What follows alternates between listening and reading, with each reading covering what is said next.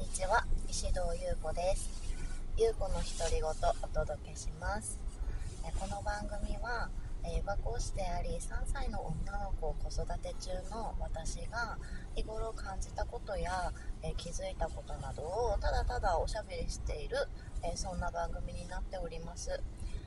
えー、皆さんの中でのちょっとしたふふっとした笑いだったり、えー、皆さんの何かの気づきになったら嬉しいなと思って、えー、時たま配信しております、えお久しぶりです。こんにちは、えいかがお過ごしでしょうか？あのね今私仕事ヨガのレッスンに向かってる、え今日もね例のごとく車内からお送りしてるんですけれども今日ねイヤホン置いてきちゃっていつもね AirPods で喋ってるんですよ。車で運転してる時は。なんだけどイヤホン忘れたなと思って。でもなんかちょっと今日収録したい気分だなって思って。でも携帯ね座席とかに置きながら喋ると声遠くなっちゃうからどうしようと思って。あのジャンバーのコートジャンバー。シャカシャカしたノースフェイスの着てるんですけど分厚い。その その襟元に携帯逆さまにして挟んで 口元にちょっとマイクの部分近づけて喋っておりますのであの赤信号とかで止まってなんか1人で喋ってああの人胸に携帯さしてるみたいに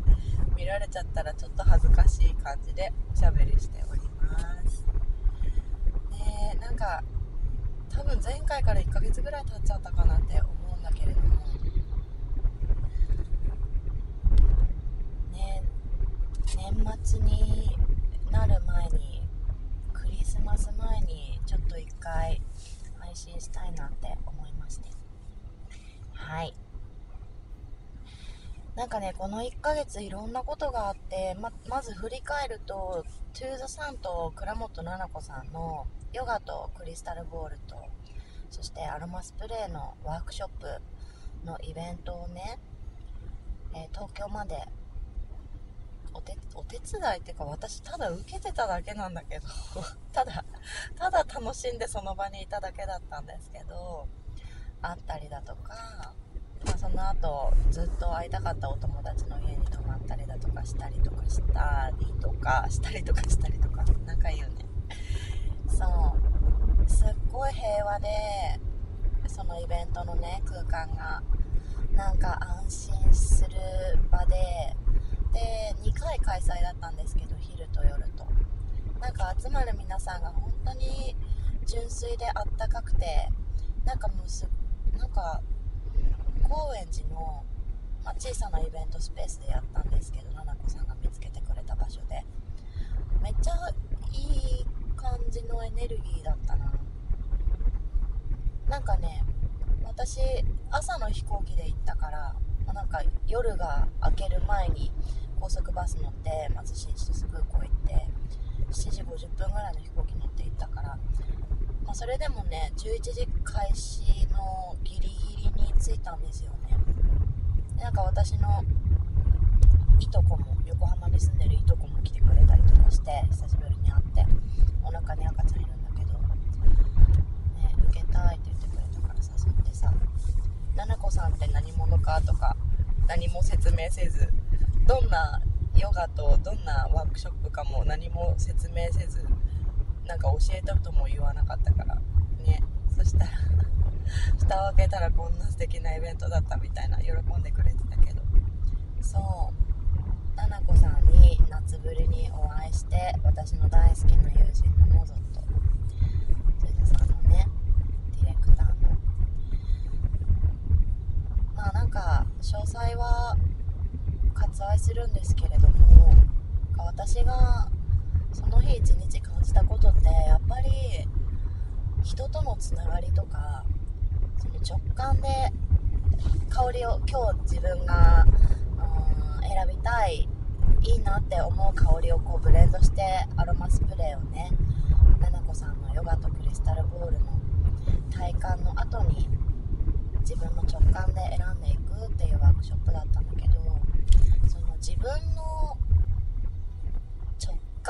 間を研ぎ澄ますというか自分の本能に従って行動するっていうことをなんか一人でするんじゃなくてみんなでするっていうことがこんなにも心地いいものなのかっていうのをねやっぱり一日を通して体感しましたね。ほとんどが皆さん初めましてで会う人たちだったのにで住む場所も違えばきっと環境も違って生きてきた経験も何もかも違うはずなのにみんな今日初めて会ったとは思えないような空気感でその場をね一緒に共有してたんですよ。皆さんもちろん私も。なんかそんな空間にいることで自分が自分が体験してで誰かが体験しているのを、え一緒にまた自分が体感するっていうのがちょっとうまく説明できない。もう一回言う自分が本能のままっていうものを体験してでその自分と同じように体験している人たちの中での空気感をまた自分が体験してっていうなんかダブルの癒し。そしてトリプルがやっぱりその香りとかヨガとかそしてクリスタルボールの波動の高い音。しかもななこさんがみんなにみんなのエネルギーに合わせて奏でるその音がトリプル以上のなんか癒しの愛のエネルギーを受けられる空間だったなってすごい思った時にめっちゃいいじゃんこれって思って。もう一回受けたいみたいな、ね、企画側の人ではあったけれども、まあ、ただ私誘っただけなんだけどそのねだけどまた受けたいって気持ちになりました。でもう一つねあのななこさんに直接話したいなって思ってて話してなかったこと今この公共の音声でちょっと口に初めて出すんですけどななこさんって私のセルフラブキッズの先生でもありあのヨガの先生なんですよそもそもが。ヨガの先生なの。でねななこさんのクラスをオンラインで23回は受けたことあったんですよね。時間があったらぴょんって申し込んでクラスモールっていうシステムのシステム？なんかそういろんなヨガの先生が登録してるそのオンラインのヨガを受けられるあのやつがあってやつってすごい簡単な説明になっちゃったんだけど。そうななこさんのねインスタとか見てたらあの申し込みページ見つけられるので気になる方はぜひ受けてほしいんだけど私ねリアルでナナコさんのヨガ受けるの初めてだったの。でねいや好きだなって思うの。いやナナコさんナナコさんのヨガ。なんでかっていうとなんかねちょっと私もヨガの先生だからなんかうん説明が私がなんで奈々子さんのヨガ好きだなって思うかっていう説明がなんかちょっと難しく感じる方ももしかしたらいるかもしれないんだけどそのね奈々子さんのヨガってエゴじゃないんですよね。なんかねちゃんとちゃんとっていうかじっくりと自分の感覚で味わう時間をくれるのよ。なんかあだこうだぺちゃくちゃ 待って。口が悪い。なんかこう感じ方とかまでなんか指定してくださる先生もいるんだけどちょっと待ってどうしよう。悪口みたいになっちゃった。いやなんかなんていうの？あのねヨガの先生って、まあ、なんか何かしらの講座してる先生もきっとあの共感してくださるんじゃないかなって思うんだけど無言が怖かったりするんですよ。無の時間が。だけど、ななこさんってすごい経験豊富だから、ヨガのクラス以外にも講座とかさ、セッションとかカウンセリングとかたくさん、たくさんの人たちとしてるから、なんだろうなって思うんだけど、あもちろんヨガの最中はそんなこと私考えてないですよ。後々の感想ね。なんかね、ちゃんと、ヨガのポーズポーズの間とか、もうほんとちょっとした隙間、間とか空間とか、そういうのをねちゃんとねギブしてくれるんですよねそれがね私めっちゃ心地よくってきだなって思うのうんなんかヨガを、うん、好きなものとしてヨガっていうものを大好きなものとしての感想すごくおすすめです。ななこさんのレッスン。なんか月に何回かピラティスのクラスとあとヨガのクラスをオンライン上でやってらっしゃるのであと月に1回くらい不定期でわかんない。行ったことないけど湘南 T サイトっていうところでもあのオフラインの対面のレッスンをされてるので行ったことない方ぜひ行ってみてください。って言ってね私もこれからヨガのレッスンしに行くんだけどそうなんかさヨガのクラスもそうだけど世の中って情報にまみれてるじゃん。まみれてるって言葉あえて使うんだけどもう情報だらけだからなんか自分の感じ方とか学び方とかなんか全てが字とかさ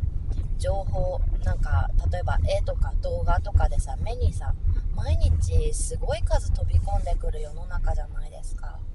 だから自分が今何を感じてるかとか今何を心が金銭が触れてるかっていうのもね感じづらい現代社会だなってやっぱり思うんですよね。うん、でもねそれ感じられないって人として、ね、地球に住む生きてる動物としてすごくもったいないことだし本能の部分がどんどんどんどん退化していっちゃうと思うんですよでもなんかどんどんまた話が壮大になってっちゃうんだけどでもね自分の人生死ぬまでいつかいつか息をしなくなるまで豊かにしたいなって思った時に今自分これ感じてるってすぐ分かる直感力っていうかもう本当普通に本当はただただ感じるっていうことって本当は備わってるものじゃない？だからか別に綺麗に言葉にできなくったってあこんな感じ感じてるっていうのをいつも感じられる自分でいるためにやっぱり自分の好きなこととか香りを嗅ぐとかヨガをするとかただ目いっぱい深呼吸するとか散歩するとか季節を味わうとか季節の美味しい食べ物を食べるとかそういうのを本当自分からどんどんどんどんキャッチしていく、えー、毎日をね送りたいなって思うしそういう人がたくさん世の中に増えたらいいのになってすごい思うからそしてトゥーザさんとナナコさんのワークショップの時みたいにそれを共有し合って生きていく仲間がたくさんいれば